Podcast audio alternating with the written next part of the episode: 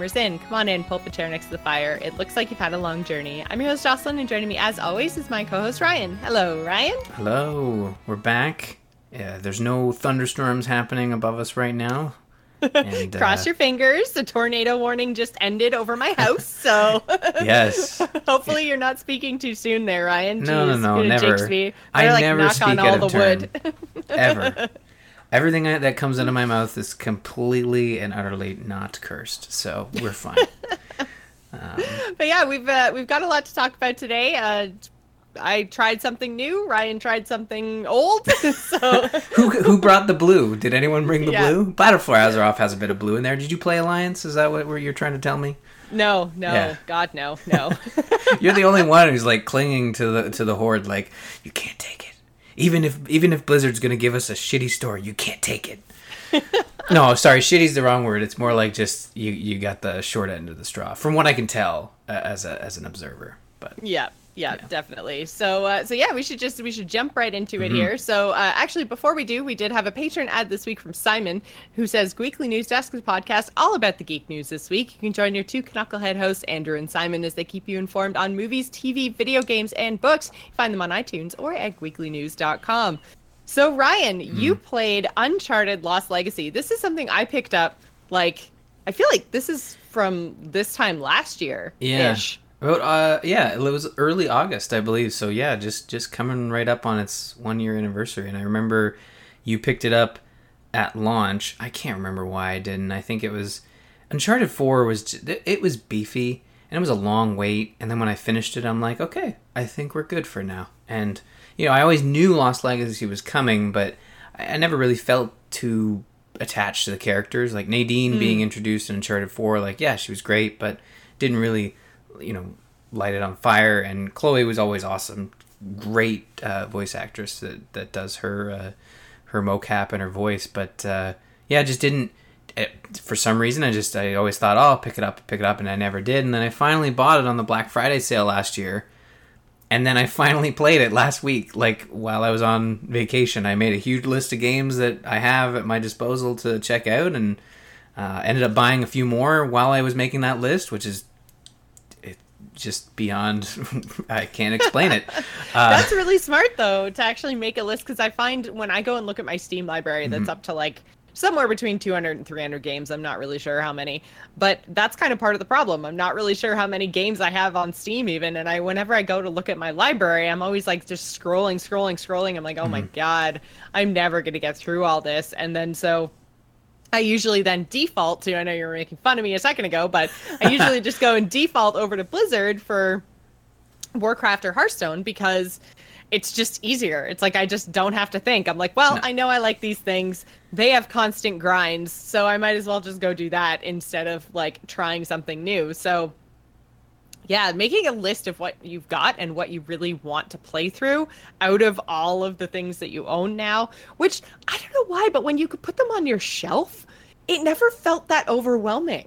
Hmm. It was always just like, and maybe it was because when I bought things like a physical disc, it was like I could pick it up, play it, put it away, and then usually like I was done then yeah. and then so it was just like something cool that was up on my wall whereas now it feels like when things are digital there's just so so many of them and it's like hard to tell them apart and there's no like I don't know, just like no system for it. And like, yeah. especially with like Steam sales where you can buy like seven or eight things at a time. Like, when I would go and buy a physical disc of a game that I wanted to play, it was like I went out to the store, I picked it up, whether I paid full price or not. Like I picked it up and then I brought it home, and there was like so much work involved in getting this game that you know I would get one, maybe two or three, depending on if like I was in the used game section in EB or yeah. something. But like I think it's just the a volume of digital stuff now mm-hmm. that I'm mm-hmm. just like I can't even keep up. I'm like I'm making myself sound like old lady. I had a birthday no, no. while I was away on vacation, and yeah, so now I'm just an old lady, and I'm like,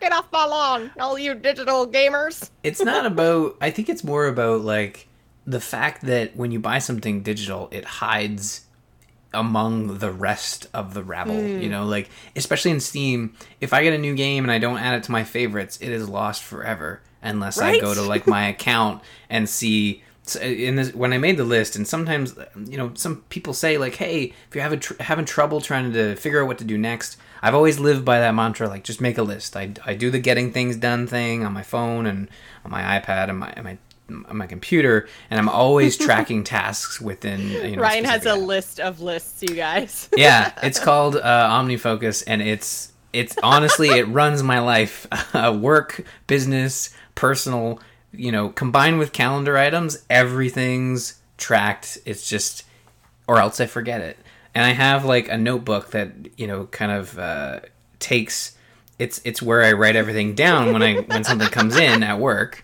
uh, so if i'm because i have to go outside to take a call because we don't get any reception. Anyways if it makes in that notebook and it doesn't make it into the into the device it just it's like the steam stuff. It's just it evaporates into you know it gets it gets snapped The out of existence. Yeah. And uh, you know i don't really like that. But anyways back to the point. When i made this list of games i kind of had a cutoff list. It was like okay if if this game i played and it what didn't hit me like this isn't a completionist list. Don't worry Right. about that. This is just what game do i want to enjoy next and uh What did Yeah. I pick up but never fully play? but I know I'm going to enjoy. And Lost Yeah. Legacy was certainly on uh, at the top of that list. And I'm like, you know what? I think it's time. So I booted it up, and I remember you had played it. I remember you saying like you kind of chimed in uh, along the other reviews and saying, yeah, it's more Uncharted. It feels very Yeah. much like Uncharted, and that can be a good thing or it can be a bad thing. And I think that's the reason I waited so long to play it is because I, I kind of saw it as both a good and a stale thing. Like, oh, more Uncharted, that's great. But I felt like Uncharted games always overstay their welcome by at least a couple extra hours. It almost feels like they just they had their game and then they kind of expanded it a bit. This one feels like the perfect length for an Uncharted game. Like it's get in, get out. You're getting something unique. You're getting a couple set pieces. You're getting some ha funny character moments, and it's over you know, and it tells a really good story, beginning, middle, end. And I just really, really dug it. And it, it proves that this Uncharted franchise can exist without Nathan Drake. Like, I think Nathan Drake. Yeah, I thought it was I thought it was really really entertaining Mm-hmm. even without him. Though he's not a character I'm super tied to because Sure. again, like with Uncharted being a PlayStation title, it's one of the ones that I wasn't on the Uncharted bandwagon from the beginning. Like I played 3, I guess, cuz this was Uncharted 4, right? Before Lost Legacy? Or am I Uh, am I getting them wrong? no, no, no. I think uh, Lost Legacy takes place after four. It's, Right. It's hard to So yeah, I played 3 and 4, but I didn't play 1 and 2 no in and the Uncharted franchise. yeah, which is uh, yeah, yeah. That like one in Because the Chloe the Chloe character is totally new to me. Yeah, because she's in two, Yeah. and she pops up in three, but she's not really a main character. I think she's in the very beginning of three. Um, one was very much a proof of concept, a very good starting point. Two is kind of like considered the the next the, the pinnacle of, of the franchise, and three was was a was still a good game, and it kind of took two and, and ran with it. Four, I think, was phenomenal, just being on a new platform. But uh, with Lost Legacy, it's uh, it is more of the same, except they. I don't think you got to this point. I don't know how far you did get, but they they bring something new to the to the franchise in this like open world segment. So you drive into this valley, and it's this huge valley, and it's kind of like you have to solve these three sections to move on. And there's a map, and you can literally open the map, and you see like the three sections you can go to. And then there's some side stuff in there as well that is optional. Um, and I really, I did yeah, I did play through that part. Oh, yeah. cool! And I really dug that. Uh, and that's new to the franchise. They never did anything like that. I thought it was very, it was an interesting experiment to try in this game, and I wish, I wish they had tried it sooner because I thought it really fit really well. Um, it wasn't like anything crazy. Like open world games have been have done much better uh, than what Uncharted tried to do. But in comparison to a linear game, a linear franchise, it's always been like run forward, get into cover, shoot some dudes, run forward, swing around Yeah. on a rope, and do some cool stuff. Being an open world and kind of experimenting with this, the way they've set that world up was, I think, really, really interesting. And again, doesn't really overstay its welcome. You can kind of buzz through that place really quick if you wanted to. Um, so I really dug, I really dug that, and I and I finished it. It was over before I kind of, it's like, oh, it's over. It was about maybe six or six hours or so. um, and I was kind of like moving through it pretty at a pretty healthy click. So yeah, I, I, I dug it. And it's always going on sale. I got it for like 50% Mm-hmm. off, and it's totally worth. You know, and the- it's like it's it's not quite a like full price title but it's also not like a $20 dlc right wasn't it like i feel like it was like 40 or 50 bucks Yeah, it's fifty bucks Canadian. Uh, I picked it up at like twenty five Canadian. I've seen it. I've seen it. That's usually how low I've seen it. I guess it launched. So I'm not entirely sure, but I own Uncharted Four, and I think they made all the modes free. Uh, it's all the modes they added. So the extra mode that's included in Lost Legacy is like a survival mode. Um, I didn't get a chance to try it, and we'll talk about this in a little bit. But I don't have a current subscription to PlayStation Plus, so I was like, I'm not even gonna try the multiplayer. But I guess there's a a horde mode where you can queue up with four of your friends and and go against waves of of enemies. I didn't bother booting it up, but I'm pretty sure they added that to Uncharted. so 4. funny so funny Hmm. that you don't have a PlayStation Plus account right now because like mine is set to just auto renew on all of my platforms every Ah. year. So usually sometime in and around Christmas, I get this email being like, "You have paid sixty dollars Yeah. to PlayStation." And I'm like, "Why?" And then I'm like, "Oh, okay, I guess I'm locked in for another year." I don't. and then I just forget about it again. Yeah, no, I uh I just stopped playing multiplayer games on the console. And and I said to myself, Oh, I what? have too. I have no reason to have it at all. yeah, like and I just don't have a lot of time to dabble in multiplayer when I'm when I buy a game that is solely single player. So I just I just canceled it and I finally realized that the games with gold and uh, the PlayStation Plus free games did not miss them one bit. I figured if something popped up that I really wanted, I could subscribe for the month, check it out, and then jump out. Uh, but it just hasn't come up, and the subscriptions, at least here in Canada, like they've been getting more and more expensive and going on sale less and less. Like Yeah. almost to the point where they just never go on sale. Because I used to buy the cards at like maybe fifteen to twenty bucks off, but that doesn't happen anymore. But no, I disabled the auto renew and. uh I haven't really looked and you never back. missed it. I know uh, there's been a couple of games that have come up. Um, Monster Hunter's one of them that Mm-hmm. did have a multiplayer component that was pretty fun. So I mean, it, uh, it's been used for sure, Well, but that's uh, not not nearly as much as as it probably should. But Yeah. so so overall, Uncharted Lost Legacy worth it if you're getting the Uncharted itch at this point in time, which I think a lot of people are. I don't know, are Hmm. there even plans for another Uncharted game in the works right now or not? Yeah, I, I did the thing that I do after like every movie and TV show. uh, Like, oh, when, when's it coming back? Is there a sequel? Yeah. yeah, like when's A Quiet Place Two coming? Because I just Yeah. finally watched it, and Ashley and I really Wasn't enjoyed it. So good? Oh my god, that, That- movie was amazing. There's a moment, and I didn't, I didn't, nothing was spoiled for me, but there's a moment at the beginning of the movie uh, that totally sets the tone for that film, Mm-hmm. and it's like, hmm, okay, I guess what we're watching is like something completely different and not, not at all Hollywood, Hollywoodized, even though Mm-hmm. it's produced by Michael Bay's production company.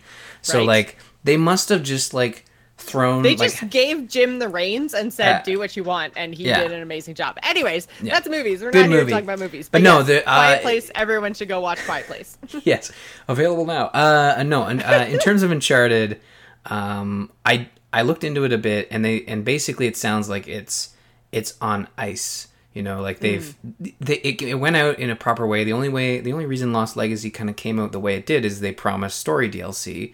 So when they were working on it and decided to tell this this larger story, I think Lost Legacy did okay for what it was, but it didn't necessarily like really do gangbusters. I mean, Uncharted is, believe it or not, has never really been a star. It's a star franchise, but it's never really made a lot of money. Uh, You know, gangbusters really. Like if you look at what PlayStation Four does, like Horizon, I think uh, the new God of War really did light the world on fire. But Uncharted's always been this like, you know, sure thing that comes in, sells well, gets critical acclaim, but doesn't really like inspire. It's this- not breaking any records. no, but but again, like it doesn't always need to be the case. I think what they'll do is they'll they'll they'll let it lay for a bit, and then once the Uncharted movie finally gets off the ground, they'll probably have something. Um, like Uncharted is still like a key franchise for Sony, but as far as I know, like in terms of Naughty Dog, uh, you've got them working on Last of Us Two, uh, and they've always they they are a two uh, game studio, a two team studio. Uh, so it'd be interesting to see if maybe they have another smaller team from the Lost Legacy project and moving it over. But uh, yeah, I I don't know. It seems it seems like they're gonna let it lay for a little bit and and see whether or not. People really want it. But I think if that movie comes at some point, like I don't know if you saw the Nathan Fillion fan film, but mm-hmm. um, if they if they really want to push that franchise, they'll probably back it up with a game at some point in the near future. Yeah. Makes sense. Mm-hmm. Uh, so the other thing I've been seeing a lot of chatter about this game, again for it seems like not necessarily bad reasons this time, uh, but No Man's Sky has had a new update. So this is update, right? Not DLC. Like this yeah. is free for everybody. This is an update. Yeah. So what did you think of No Man's Sky? Like what? Two years after it launched? Yeah. It had the, probably the roughest launch of anything ever. yeah, it's a weird cautionary tale, but also like something that never really happens, which is a developer, you know, puts their head down and just works on the game and and continues to deliver it. Like I honestly don't know how they've they managed to continue developing this game. They've charged for nothing. Uh, they had their initial sales, and I'm sure like it steadily sold as as uh, as new updates were created because they had about three updates before three or four updates before this next expansion. You know they added base building and an additional story and some some minor stuff like lunar uh, vehicles and freighters and stuff. Um, nothing groundbreaking but enough to kind of add stuff to the game to keep it fresh. Uh, and and i played at launch and the game was what it was. Like i don't really buy into the whole like I'm doing an interview on Stephen Colbert and like the game's going to be the second coming. Whoa, you know, and it was never that for me. It was always just this is going to be a cool, relaxing space game, nothing else like it. It's going to be neat. And it was what it was. And then I think I played it again in like November, December. Uh, and when they added base building, and I was like, "Oh, this is really cool," and I jumped out, and I just hadn't touched it since. I can't believe it's been two years since it launched. Uh, but this next update adds what people thought would be in at launch, like true multiplayer um, with you know a co-op base building and you know there's now third person mode for both ship and on the ground. And it's as easy as just you join a lobby. Like josh and i played on tuesday. I was streaming it and basically i started a new game and all josh had to do was go to join friends game and he popped right in. He was mm. right beside me and i could see him we were building bases together and, and mining and i love how i could see him is like some big accomplishment for this game but it kind of is because yeah. that was the big thing and i, I saw an, an, interview i think it might have been polygon who interviewed the developer i can't remember mm-hmm. and one of the things that really stuck out to me is he basically said like and it made me really really sad but he basically said like we got too excited about the game we said some things that we wanted to do and were actively working on but that didn't make the final cut. And i'm never gonna like do that again. And i was yeah. like no be excited about your games. Like devs please. Like the internet culture has just like totally ruined everything. It's so yeah. terrible. Like for a dev to say like I'm never going to get excited about making a game again and I'm never going to share my excitement over my projects with the grander world because like things got really bad for him. Like he was getting death threats and stuff over a video game, you guys. Like this is this is next level crazy. I know, but this is insane. it just it's it is it's totally insane. So so yeah, like basically when it launched, they had like people had all these expectations that weren't met and multiplayer to the point that like streamers who were playing in the first week were saying like, "Okay, well, where are you? What's the name of your galaxy? What's the name of your planet? Like, where are all the people? Like, I understand this is supposed to be like the biggest space game ever, but I should mm-hmm. see some people, right? Mm-hmm. But they were in a game all by themselves. Yeah. So it's like the developer never made clear what was actually going to launch with the game. Yeah, like it's tough. You look back at how this launched, and there are still people to this day that look at the work that uh, Hello Games has done and say, like, no, I was hurt, uh, you know, at that. Hurt me once, shame on you. Yeah, and, and they own the game. You know, if they bought it on PlayStation, they weren't able to return it, no matter how Yeah. bad they hated it. Um, if they bought it digitally, if they if they bought it at you know a GameStop or EB Games, they could easily return it, and maybe they did. But I think if you look at this update, it proves sort of the the loyalty that Hello Games had to the the vision they had. Like they like you said, they, you put it really well that they've been in interviews saying that the idea was always to have multiplayer. And when we said we wanted when we said those things about multiplayer, we were actively investigating them. But and there's a great uh, there's been a lot of awesome interviews with Sean Murray, the kind of the face of Hello Games. He's been he gave an interview to Eurogamer where he basically went through everything that happened to him in the, in the last two years and, and how it's really changed the way they talk about their games. Uh, and and kind of a, like I said, a cautionary tale as to you just have to you can be excited about your product. You just have to be careful about what you show. Making promises. Making yeah. promises. Like there's been a there's there was really interesting talk about CD Projekt Red and the way that they showed uh, Cyberpunk uh, 2077 behind closed doors. And a lot of people were saying, well, the main reason they did that is they showed Witcher 3 a couple years before launch, and then when it launched, it appeared to have a, a downgrade visually. Well, that's hmm. because they're playing on top of the line hardware to hit targets because their game isn't optimized yet. So it might not look as great when it launches because they have to sort of tune it to hardware and consoles and all that. And they, it, they, it, it was a pretty much the same thing, like an internet grab your pitchforks type scenario. and they're like, well, we're never going to do that again. Like, we're not going to show you pre release alpha stuff if it's just going to be. if this is how you guys are gonna act. yeah, I, I don't I don't blame them one one little bit. And yeah, like you can look at No Man's Sky and you can kind of say like maybe they were being put front and center. It was interesting, but he has a really great line in one of the interviews. It's like we got front stage at E3 multiple years by Sony because we were showing something different. We weren't another gray like I, I'm injecting words here, but they weren't another gray shooter guy with a dude rag over his head and you know shooting people. Like he was it was different. It was space. It was first person exploration. It was procedurally generated. It was it was colorful, um, and then it was also the opposite. You'd go to a planet and there'd be nothing there, you know, and yeah. But anyways, with this new update, I've been playing through it and kind of experiencing the last two years of updates, and I think that it wouldn't be unfair to say like this is the game that people were waiting for. Uh, it's they've really done a lot of work here to to bring it up to speed. I think that a lot of people have even said like if they launched this as early access and kind of developed it in in that way, and and really the only difference would be just two words as opposed to just releasing full fledged. They just say, hey, this is early access. We're going to keep working on it because that was always their intent to kind of keep working Well, on and it. that's that's kind of how, and I mean, I it ticked me off when it first came out, people making this comparison, but I can kind of see it now. Although I will say, I still think that Sea of Thieves on launch had more to it than No Man's Sky did because they Yeah. had co-op. Like you could go in and play with your friends, and that's where the fun was to be had in Sea of Thieves. No Man's Sky, like you were all on your own, and I don't know, that just seemed It's not boring a fair as hell comparison, to me. no. Like, but um.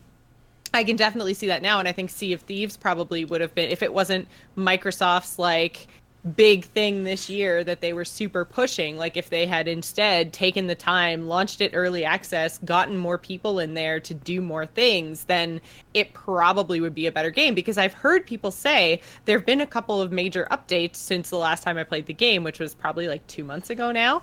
Um, and I've heard people say that like Sea of Thieves today is way better because the team's been working their ass off and they've taken the content they were gonna do between launch and like November and smooshed it into June. Like they took their timeline and just went kabam because people were so disappointed with, you know, the lack of things to do in Endgame.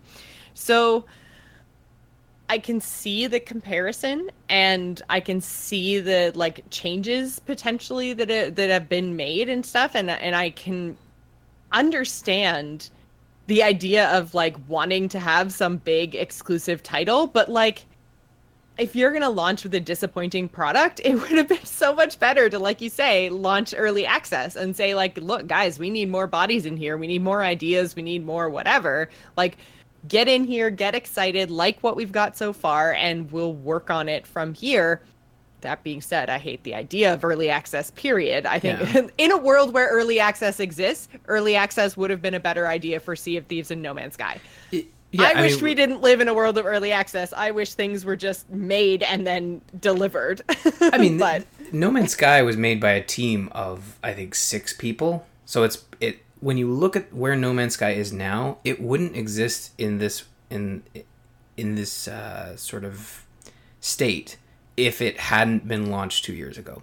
Because a team of six working on one game uh, on a limited budget, and I think they actually talk about this in the interviews, where it's like if they didn't launch it then, you wouldn't have the No Man's Sky we have today because they needed to get it out there to build capital and you know hire up and, and sort of. I think they Mm. well, maybe think still have six that's people. really but- interesting too. Is that like games now seem to have much much larger, or they do, period, Mm-hmm. have much much larger scopes than games did 10 and 20 years ago. Like these games are huge now and like and and a lot of them like no man's sky i'm not lumping sea of thieves in with this because obviously they're made by rare but no man's sky has a larger scope than a lot of games have ever had and it's being made by six people. Like mm-hmm. that's wildly out of balance compared to like how what we would have been used to in like a pre-internet age in a you know super nintendo console age.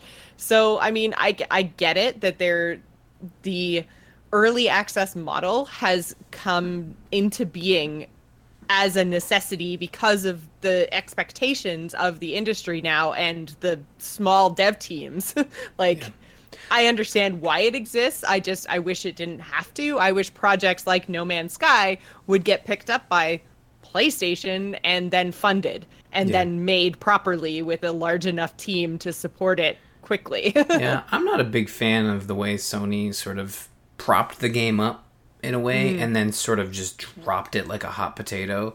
And and that that shows in the way that Sony kind of like talked a lot about No Man's Sky and then at launch just was like, "Whoa, hey, we had nothing to do with this. We were just like you know, writing a couple emails and oh, yeah, totally not our thing. Yet, like you look at No Man's Sky coming out, it actually launched on Xbox uh, for the first time. I mean, part of that could no doubt be the fact that you've got a small development team trying to fix the game and port it to Xbox, but I'm sure there's a window of exclusivity in terms of the console exclusivity. Like, I, Sony must have had that, but I, I don't know that for a fact. It could literally, it's not easy to port a game. Um, to, to what? different There's no make for Xbox button? No, I mean like the the infrastructure between a PC, the PlayStation 4, and an Xbox One are all very similar, but yeah, there's no unless you're using Unreal. Uh, I guess there is a there is a button like that, but it's still not perfect. uh, it's it's it's all very different. I mean, I don't know for a fact, but yeah, it'd be it would be it would surprise me if there was a magic button. But hey, that would be really cool, wouldn't it? Just like Yes. export to Switch, make Yeah. much money. Um, question mark question mark profit i don't know but yeah no i uh, uh, that being said with next they don't uh, really change up the core gameplay loop. So if you played it at launch and it just wasn't your thing this doesn't change things immensely. I find adding co-op does add add a certain element to it where you can enjoy something that you didn't quite enjoy on your own but you're playing with friends so you're kind of having you know a you know a dialogue as you're playing through. So that that's that is very nice. Uh, but i don't know if it's going to change people's tune who, who played this originally and just eh, didn't really you know hit me. But uh, some of the new story stuff and, and the progression and the way you're you're manufacturing minerals and base building and all the UI stuff they added, it's a great quality of life update as well as like a feature update. And I think the game is is really where it's at. It's on sale on pretty much every platform except for the Xbox because it just launched. So if Right. you're looking to pick it up on the cheap, I think it's half price on Steam, and I'm sure. Uh, I'm sure it's half yeah. price on Steam because as soon as I logged in, it was like, play this game. And I was like, no. yeah, I, I mean, I'm really digging it, and I'm contemplating picking it up on PC because it does chug a little bit on the PS4, but it still looks really nice on the PS4. I just thought, like, hmm, maybe this would. Right. Because you be. still have the same PS4 that I have, right? Not the, the brand spanking new sparkly fast one. Yeah, no, I yeah, I'm not a big half step guy either. Like, I don't even. The only kind of time I do that is on the PC when I can't like kind of run anything at high like if I'm starting to hit issues, I'll upgrade hardware there. But with consoles, I've never been one to. I don't think I've to really get the the 0.5 version. yeah, or like the cool color variation or whatever. I've never I've never done that with consoles. So yeah.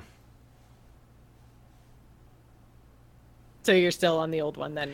I am. Yes. Sorry. Yeah, I'm Yeah. still running my old PS4, but uh, yeah, the, the a new Xbox One is kind of tempting because I do have that big giant machine, but I don't play enough Xbox games to to. Exactly. Well, they don't have anything coming out. Anyways, I was I gonna go back don't. to Sea of Thieves, but I'm just gonna let that go. so, uh, speaking of exporting to Switch, uh, the game that I actually played this week is something that was totally not on my radar at all. Mm-hmm. And I was just like, uh, Ryan asks me every week, like kind of Sunday, Monday ish, what I'm going to play, what I'm going to talk about on the show, because he does the really super cool Patreon mini shows. So he does like a preview of what's upcoming this week. And so he always asks me what I'm going to play. And I'm like, I don't freaking know. I'm like, I feel like I missed something. I feel like there was something in late July, early August that I was looking forward to, and I can't, I don't remember what it was. I can't remember. And I know that August is going to be crazy super busy because there's a new Hearthstone expansion, there's a new Warcraft expansion. So my August is just going to be It's Blizzard month at the end. Exactly, a total Blizzard month. But um, yeah, so I was like, okay, I I don't know what I'm gonna play. We could talk about WoW, and and we're gonna talk a little bit about WoW because Ryan's still on the fence. But Yes. I went to the I went to Steam, I went to the PlayStation store, I went to the Xbox store, I went to the Switch store. I was like, what the F game did I miss? Like what is like what is this game? And turns out I didn't figure out what it was, so I think I'm just losing my mind. But what I did find was this on the the Switch store saying that it launched uh today actually, I believe.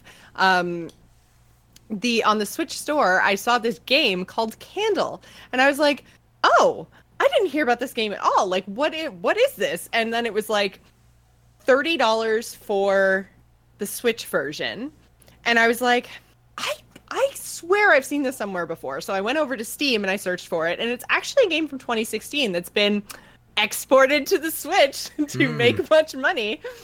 And so uh, basically, I was like, okay, well, I'm gonna buy it on PC because it was like I think 20 bucks on on PC, and I figured it might potentially run better. But anyways, what it is is this like really cool adventure like puzzle game but the art style specifically is this like watercolor imperfect style and it just like visually it's stunning. It's stunning. Mm-hmm. And i was like okay so i'm gonna give this a try. It's got this really cool art style. And then so i boot the game up and it starts off with this amazing cinematic and it was long. I was like huh what's actually going on right now? And it's talking about like the creation of their universe and the different tribes and stuff and just all kinds of crazy cool stuff. And then it's probably five minutes, maybe more, of this amazing voiceover work. And then hmm. it tosses you into the game. And the idea is you're this like little tribes person with a candle. And your shaman has been stolen by this like neighboring warlike tribe. And so you have to go and try and rescue him. But right away, it was challenging. Like the puzzles and stuff are really hard, and you have to pay attention to the environment in a way that I've never really paid attention to a game before because like because of the art style and you can kind of see if you guys are watching the video you can see it behind me but it's like the all the solutions to the puzzles are shown and hinted at in the artwork but they're so subtle and it's probably because I've been conditioned like there's so many games now that like if you walk up to stuff it'll pop up the button you're supposed to push or like in WoW things sparkle or get golden outlines and you know like your hand is held in games so often now that mm-hmm. like to me I'm playing through this game and I'm like oh my god like things look that I can interact with look like they're part of the background and like it just there's so many hidden elements, but everything you need is there. And then knowing everything you need is there, when you get to a point where you can't solve it, you're just like, oh my God, I'm an idiot. Why is my brain not working? Why can't I figure this out? But then it's probably the most satisfying thing I've ever done is actually solving these puzzles. Like when I get it, I'm like, oh my god, I got it! Oh, oh. I'm so oh. smart. so it's like a it's it's a it's a game uh, when it comes to puzzles in video games. Would you say it's a feeling that you haven't had since like Portal Two is sort of that was always the Portal games was always that bar for like, oh my god, I solved it. Yeah, I can't believe you, it. Yeah, once you get it, you're just mm-hmm. like, oh yeah. So that's a really good um, comparison, actually. Except I would say like the puzzles are probably harder than Portal, oh. and so therefore more frustrating, but more satisfying when you get them. Um, hmm. And it's just like it's kind of almost like hard to explain but there's just like there's different there's even ways to like interact with the environment that have absolutely nothing to do with solving puzzles. So it's not even like when, or at least like, I'll say have nothing to do with solving the puzzles, but there's a chance that I just haven't hit the puzzle that I'm gonna need to use a like past item for or something. Mm-hmm. But like, there's one part where like you can knock over a thing and then it's like oh well this didn't actually do anything. That's kind of weird. So it's like there's things that are almost like red herrings that you can interact with as well as things that actually help you solve the puzzle. So even if you find something that you can interact with it doesn't necessarily mean anything. So it's like again an added level of difficulty. Yeah. So I like I really if you like puzzle games and the thing I like too about Candle so far is I haven't hit a puzzle yet and this is probably my biggest pet peeve with like puzzly kind of video games is that I haven't hit a part yet that is like mechanically challenging like a jump that you can only barely make, you know, oh. stuff like that. I haven't hit something like that yet all the challenges have been just like straight up like mental puzzles to solve and then once you solve it you can just go do it. You don't have to worry about like mechanics and like oh i'm gonna miss this jump or like i have to hit the timing on this perfectly. Like i haven't hit anything like that yet. There's one time one jump timing event mm-hmm. but i haven't actually like i think there's two pieces to it so it again, this is one of those kind of red herring type situations where you unlock a thing and you think you should be able to use it right away, but then you fail and then you're like, "Oh wait, okay, there's probably two parts to this because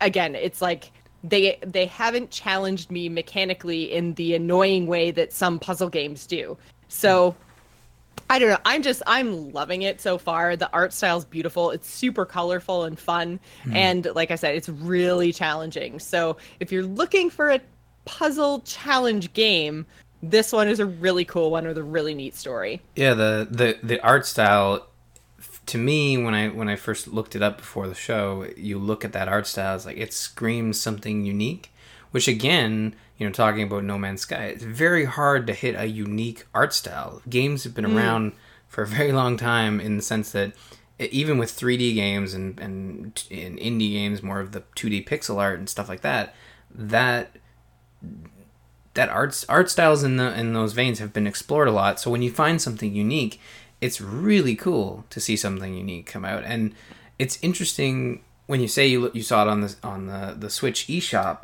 and this isn't good for Nintendo per se, but when when something new launches on on the eShop, it's you know they're porting it to the Switch, giving it new life, but not on, not necessarily only on the Switch, like for yourself yeah. and, and me. You know, you see it on the eShop. It's like, oh wow, when did this game come out? Oh, it's on Steam. Oh, it's like half price. You know, regular price. Yeah. Well, and that's the thing, right? Is that because it's new on the Switch, it's full mm-hmm. price, but because it's old on the PC, it's on sale on Steam. So, sorry, Nintendo, you definitely showed me a cool new game, but um, yeah. I gave my money to Steam. uh, yeah, and there's a game which is good, good for the developer in the end, yeah. right? Like, developer still gets their, you know, their their payday, um, yeah. and it brings a game that came out yeah two years ago is forever in this industry and it's hard to keep your game in the limelight. So the fact that just launching it on Switch, putting in that effort, it's almost like it's almost kind of like an advertising campaign. Like let's oh, port oh, yeah. it to Switch, get it at the front of the eShop because Nintendo's been very good at least percolating the new stuff to the top and mm-hmm. kind of saying like, "Hey, this is brand new. Check it out."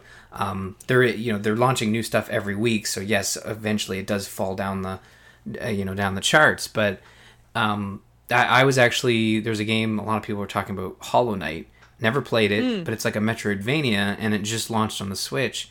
And I'm like, I might pick that up. But then I remember it's on Steam. I looked it up. Maybe I have it from like a Humble Bundle because it came out like early last year. Um, I, I don't own it, but I did look, and there's no you know quote unquote Switch tax on it. And it's about this. It's the same price on the eShop as it is on Steam. So I I like that. Like I know port like we talked about porting is expensive. It's not an easy thing to do. So I understand developers are going to have a discounted version that's been out for a year, but then kind of charge a premium for a new ported version. Um, but do you? Well, and- Go ahead. I will say, like, I I'm almost like I think I probably should have actually picked it up on the Switch, mm-hmm. just because I feel like playing this with a controller might be a little bit easier because the controls are like you have to move with your arrow keys. And then, like, you run with your shift button and jump with your space bar. Oh. And then, like, the S key is the interact key. And I don't know why, but it just, it's, it's slightly awkward, probably just because I'm used to playing World of Warcraft, right? And your mouse doesn't do anything. So like I was even at the beginning, like I was trying to like move my mouse to try to like start a new game and I'm like, where is my mouse? Why can't I do this? What is happening? I need to click on the menu. And all you do is you use the arrow keys and the enter button. And I'm like, I haven't done this in a game in forever. So, I mean, you must have an Xbox One controller lying around. oh yeah, I do, I do for sure. But think I'm we've just I haven't tried yeah. it. Yeah, I haven't tried it on uh, I haven't tried it with a controller yet, Hmm. but I feel like a controller if the Steam version supports a controller, which I'm not positive it does. Most Steam games now tend to support controllers, but there's a chance it doesn't. So uh Yeah. so yeah, anyways, um I think playing it on the Switch, like this would this is I think would be a really good Switch game. Yeah, I was gonna ask. I know Is you what I was kind of getting around to. yeah, but uh, I know you didn't play on Switch, but I'm curious. Like, do you feel like even portable would it serve as a good portable game? Like, uh, I think so. Um, it, I've never been disappointed by a Switch when I've played it on, or like a Switch game when I've played it on the small, like small portable screen. Like it's it's quite good. It's really high quality, so I feel like this game would be fine. Because again, I have yet to hit a puzzle that's like straight up mechanics. It's all been like a puzzle that I've had to figure out with my brain, not do with my fingers. So I don't think it would lose anything like going onto the Switch. Do you Yeah. know what I mean? Like uh, the Switch, I think it, the Switch blows me away in terms of like how playable it actually is on the small screen. Like when they were talking about it, I'm like, this is so dumb. Why does it even have a screen? No one's ever going to play it portably. It's going to be terrible. Like, why is this happening? Just make a freaking console or let other people just license Zelda. Like, why are we doing this, Nintendo? Not even Mario. I will admit. yeah, I don't care about Mario, just Zelda. I mean, you Make sure we could you would Zelda. probably argue that they should still license Zelda, but like we won't get into I, that I conversation. would, but yeah, that's a whole other conversation. But my point is that I was very, very wrong when it comes to the Switch. Um, the playing on the portable screen is more than doable. It's actually a pleasant experience. It was something I wasn't expecting, so I can safely say that all these indie games that are getting ported over to Switch, and I have played a couple of them, the ones that are getting ported over to Switch, they've been very good ports and they've been very playable on the small screen. I wouldn't expect Candle to be any different and might actually benefit from non keyboard controls. Like it might actually be easier to play with a controller or on the Switch. And I I mean I should give it a shot with my Xbox controller. I'll give you guys a quick um thumbs up, thumbs down next week as to whether or not this works well with the controller. But yeah. Yeah, I mean, uh, and and not to say that we talked about the export button, but I know listening to a lot of podcasts and developer interviews, when porting something to the Switch, it has proven to be um, an easy first step to kind of at least get it running on the Switch. Obviously, there are refinements and tuning and, and fixes that need to be done before launch, but uh, for the most part, I've it's you know developers have said it's it's quite easy to to get their game running, especially if they're using um, you know uh, uh, an engine that is supported on the Switch like Unity or Unreal. So it's it's uh it's really cool to see these games getting new life on on the Switch or or any console for that matter. Uh, it- but the Switch is is newer. Therefore, a couple years behind. So I know they just got like the Limbo Inside. Yep. Or my yeah. So The yeah, the definitive edition of, of Limbo and yeah, all that kind of stuff. yeah, and there are Which, a lot of I mean, Nintendo players that's- who had touched that. You know. Yeah.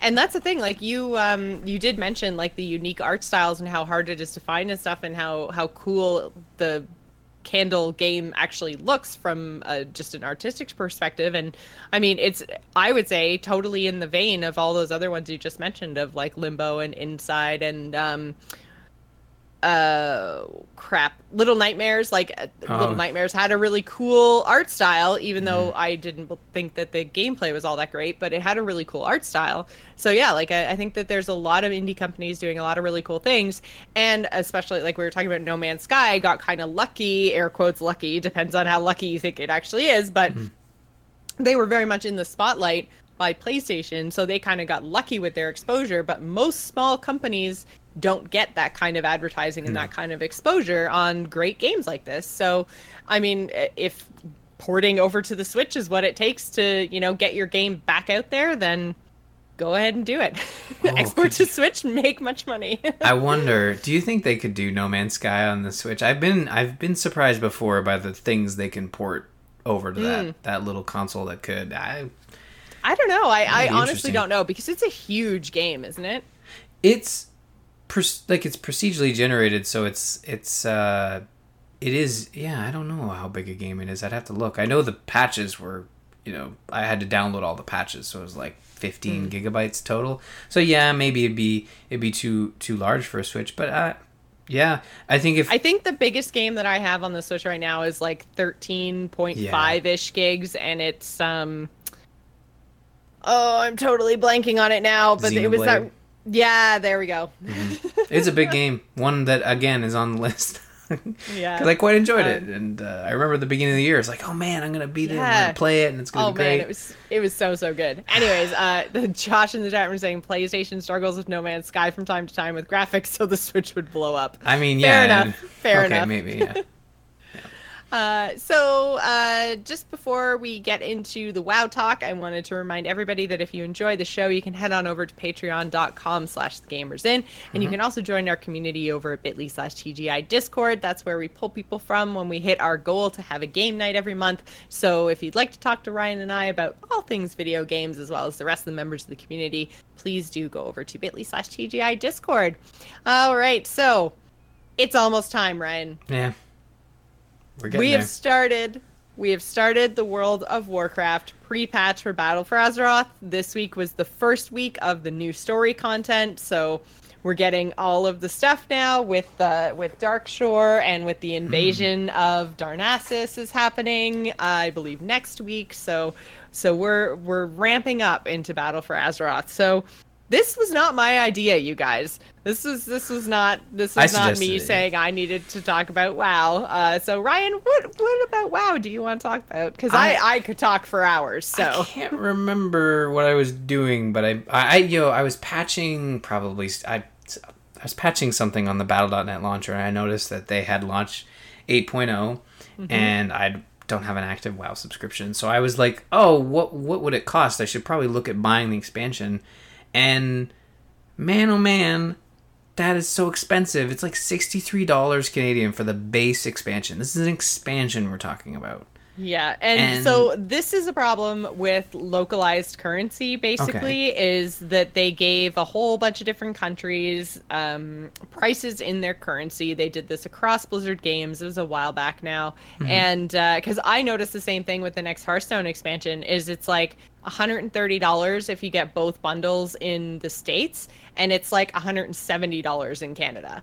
And it's just like it's ridiculous. Yeah. So so this is yeah, this is part of the Blizzard's price localization is that it's not even um like it's not equal exchange rate, right? So it's like we get taxed because we live in Canada.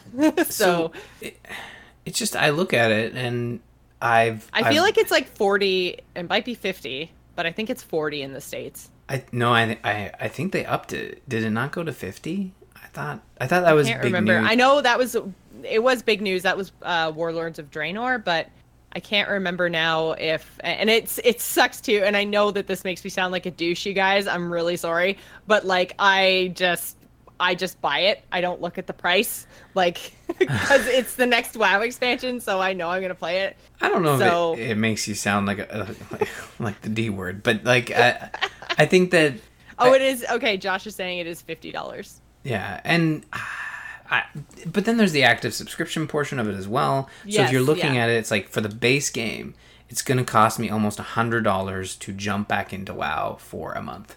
You know, Yeah. uh, and maybe I forget to resub or to cancel the resub, and maybe I go a couple extra months. So it's definitely going to be over a hundred bucks.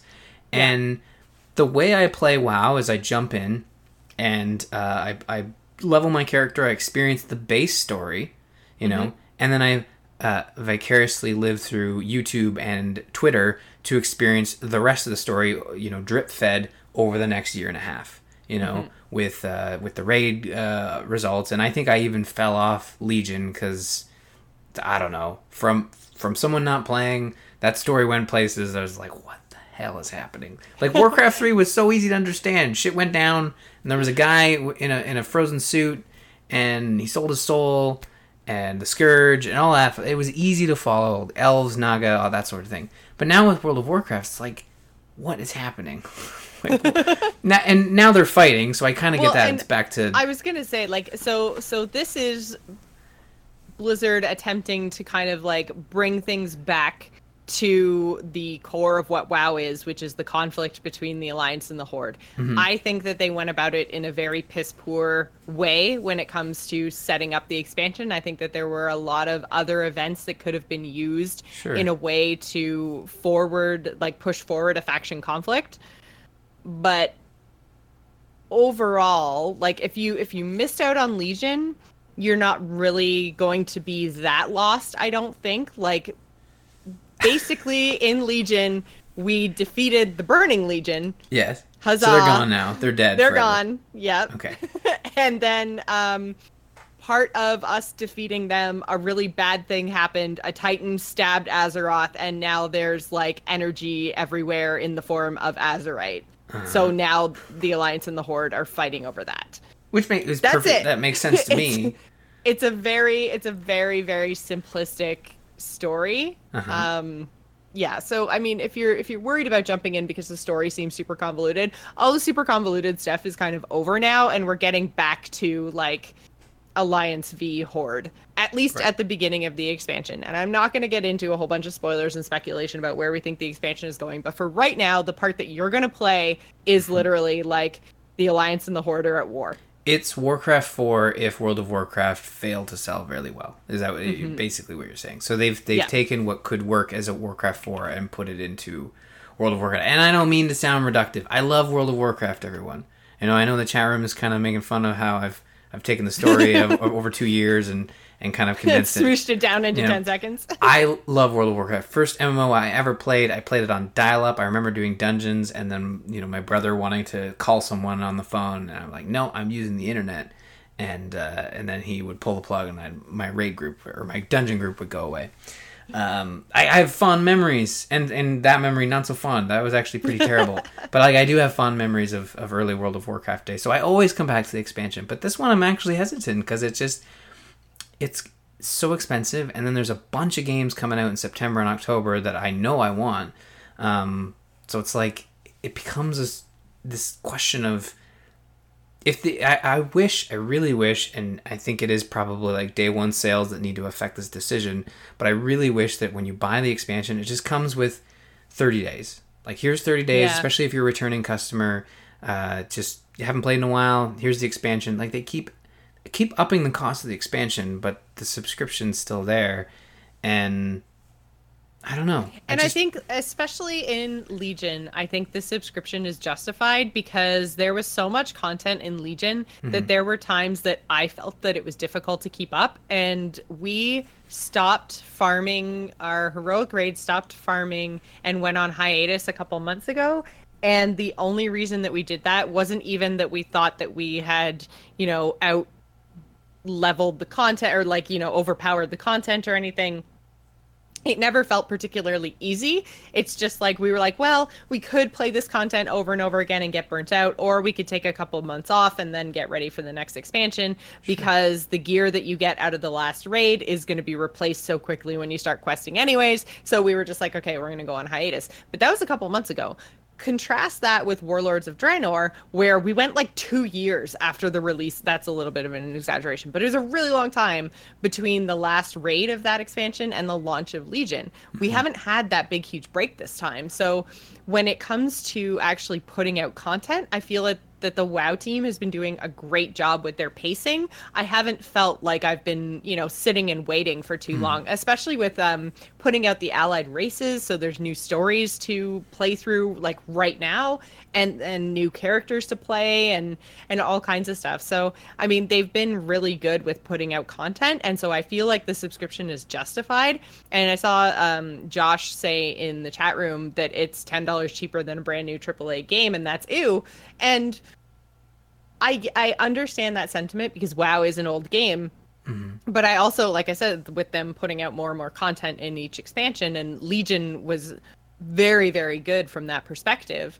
I think um, Battle for Azeroth, and now I haven't played all this content yet, but um, they've added island expeditions, they've added war fronts. Like there's a on top of like dungeons and raids, there's a whole bunch of other content that you can play now that is repeatable, but not in the grindy daily quest way. So I feel like there's a lot of different things for you to go and do if you don't have a raid team. Like, because I know that's your big thing, right? Is you don't have the time or the interest to raid, right? Mm, no, So you yeah. kind of go in and you quest and you maybe play a couple dungeons and then you're done. Well, in Battle for Azeroth, there are other things to do as well that might keep you engaged a little bit longer. Yeah, I, I have no problem paying for the subscription once I get out of that sort of, you know, the honeymoon phase of a new expansion. Like I, I understand. I'm cool with the cost of the expansion because there's a lot of content there.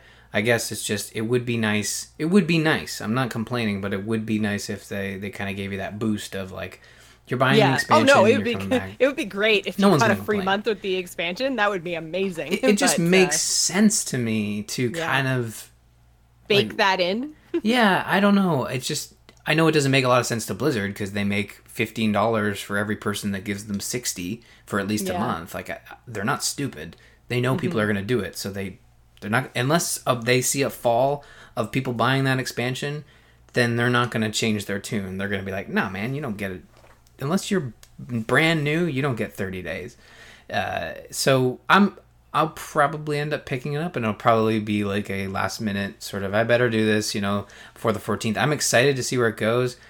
Hearing how the story's unfolded, like in Warcraft 3, I I'm a little more sympathetic to the Alliance and you know them taking back you know Lordaeron and the and I've said this since the cinematic uh, that was unveiled at BlizzCon last year, and I know you're not going to agree, but you know them taking back Lordaeron makes perfect sense to me. But seeing how everything else has gone gone over for the last like how many years in the World of Warcraft universe, you know, with the taking on the Lich King and uh, Draenor and and Legion and all that stuff, like you'd think they'd be a little more kumbaya to be able to say like, hey, maybe you like maybe we help you find a place that isn't like our castle with rich of alliance history and you just maybe we build you something else. You vacate.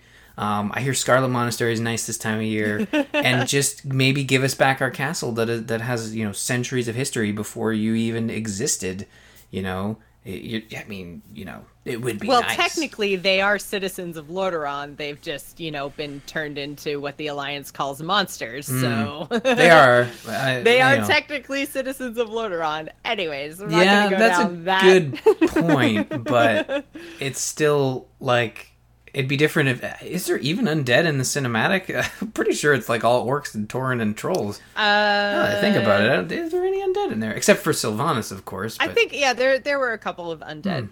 Yeah, but yeah no that is a good point but still like i just feel like there would be a little bit more you know coexistence happening but i know like Jaina's still upset about the mana bomb thing in Theramore and and she's got some some things to do in in this expansion. Like they're they really want a war listening to you talk, listening to you talk about WoW, it just it, oh my god, Ryan, it makes me so happy. It's so I just funny. live I just live vicariously through YouTube and I, and and I got to say a lot of people were losing their shit about the Jaina animated thing and I got to say it was good don't get me wrong But oh god, no, I loved it. That's what I I've said on Twitter. Like, I mean, yeah, I know the, a lot of people were saying on Twitter. Yeah, the Warbringer uh, cinematic was was absolutely beautiful. The art style was great. The song was amazing. It was so mm. well performed. Like that no that cinematic was awesome and i'm Horde through and through you know that but yeah yeah no just... it's like there's there's been some amount of setup for the conflict and we have kind of talked about this in mm-hmm. an exhaustive fashion over on for azeroth. Um so they, they have set up the conflict. They set it up in an okay way. I wish they'd done it differently because i feel like some of it has been bad storytelling. Some of it's been really ham-fisted and they they made the kind of easy choice. Although they kept things really under wraps on beta. We still don't know what's going to happen next week, which, you know, good on them. They hmm. basically hmm. like didn't make it available like anything. Um, so they're going to literally patch it in right before we play it on Tuesday. So it's uh we don't actually know what's happening, so there's a bit of speculation about like who does what and what starts the war specifically. Um, we know like the major events, but we don't know how they happen necessarily. Okay. And so, I mean, like, the story's been okay, but I think it's because, like, the Alliance and the Horde, since they are the factions that we play as people and characters in the game, like, we're super, super invested in whatever side we play. So it's a risky decision, anyways, to, because, like you said, for the last little while, we've been working side by side, especially in Legion they i think made the mistake of putting us as players in charge of our order. So you know i was the head hunter i was the head um, paladin i was the head mage. Mm-hmm. that i don't find that interesting. I don't care about my story. I would rather be a grunt in the story of sylvanas and jaina.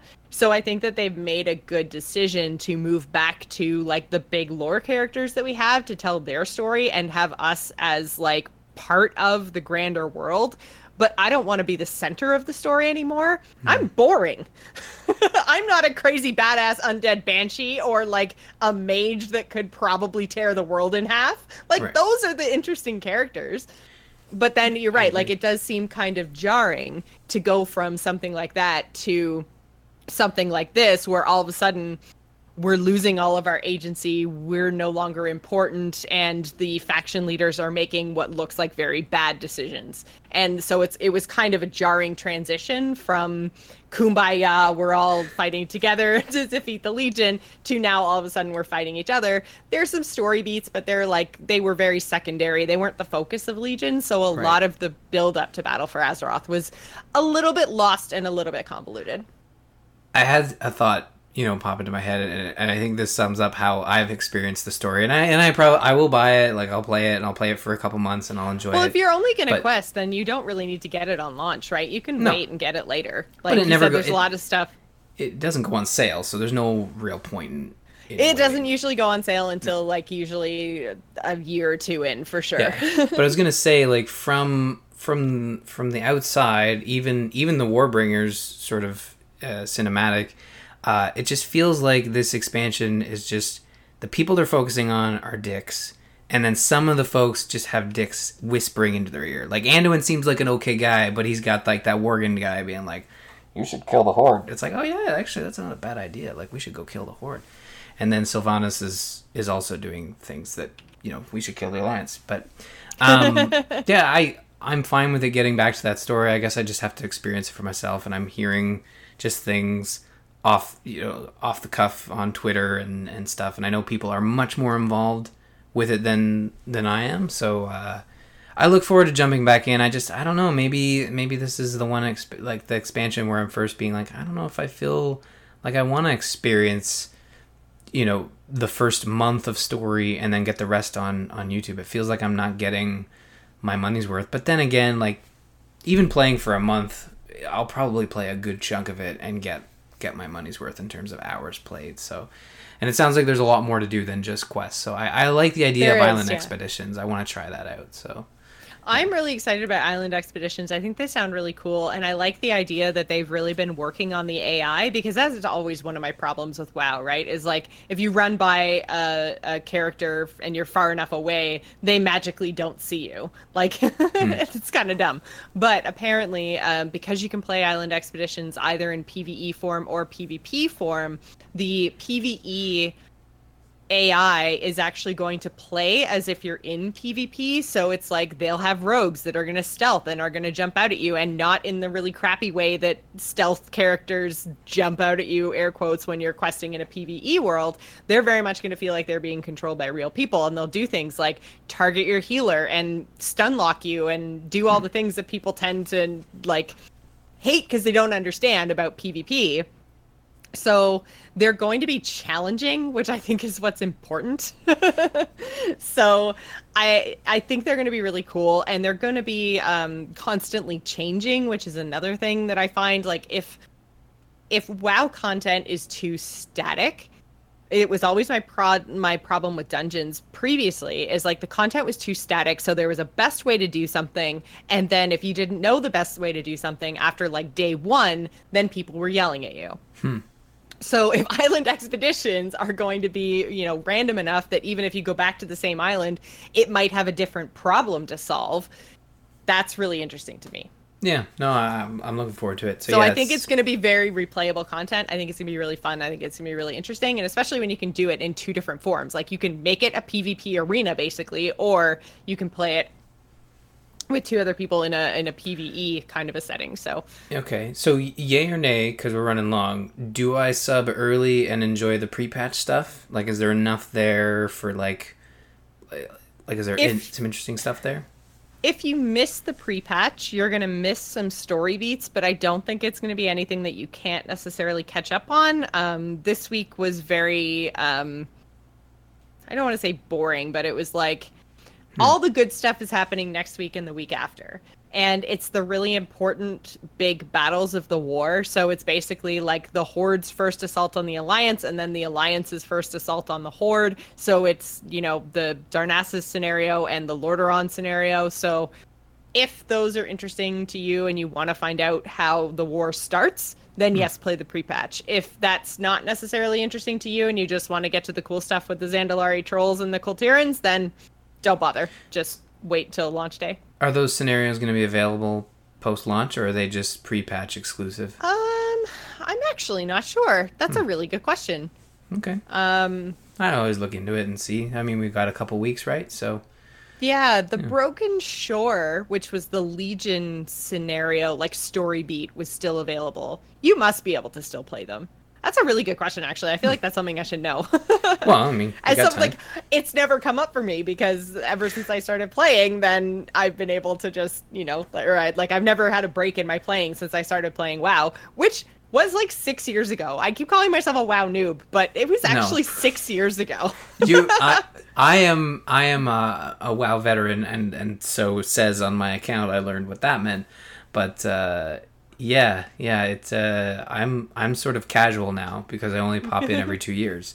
So I yeah. go to you for for all the information and. Manny and, says they're gone after launch, and Manny uh, knows all. So yeah. if you want to play through those scenarios, then have at it. Okay, well maybe uh, I you know I don't mind popping in a week early just to kind of you know kick the tires a bit and, and get to know my character again and figure out who I yeah, want to play Yeah, which, which you'll have to do because uh, yeah the characters they did uh, they made a lot of changes because they got rid of our artifact weapons so they had to make a lot of changes to the classes to make them feel good.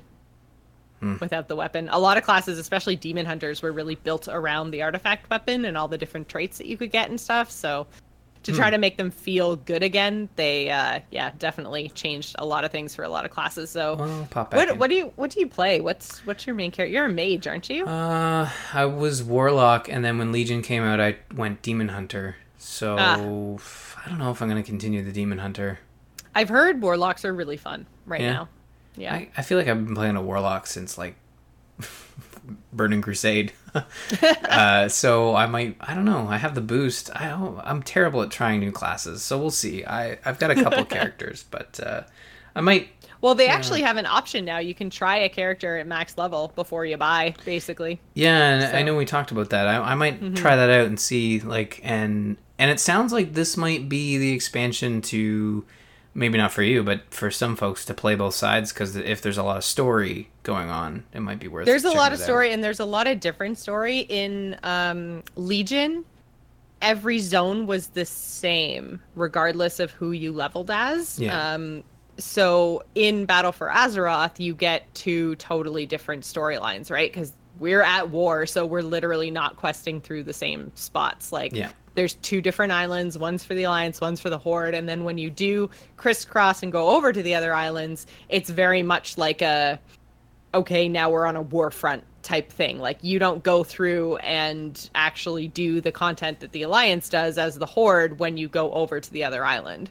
So it's uh so yeah there are definitely two sides to the story in this expansion and it's worth uh i think worth playing through on both sides Yeah, maybe I'll look into the allied races. if what you're doing and- is story and if what you're into is is questing then yeah definitely play both sides if you've got other stuff to do pick a side don't be flip-floppy and pick horde I would probably do story. I haven't played Alliance since like vanilla when I was. uh, I think I've said this on the show before, so it's it, it's not embarrassing. It was a it's a little embarrassing. It was a night elf, uh, but I was a dude night elf, so I wasn't like everybody else and played a female night elf. I was like Ah, this okay. derpy male night elf rogue, and uh, I just feel so dirty. It's just was not my proudest moment.